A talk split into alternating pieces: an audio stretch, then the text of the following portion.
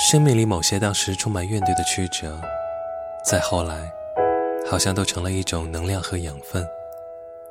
因为若非这些曲折，好像就不会在人生的岔路上遇见别人可能求之亦不得见的人与事。而这些人，那些事，在经过时间的筛滤之后，几乎都只剩下笑与泪与感动和温暖。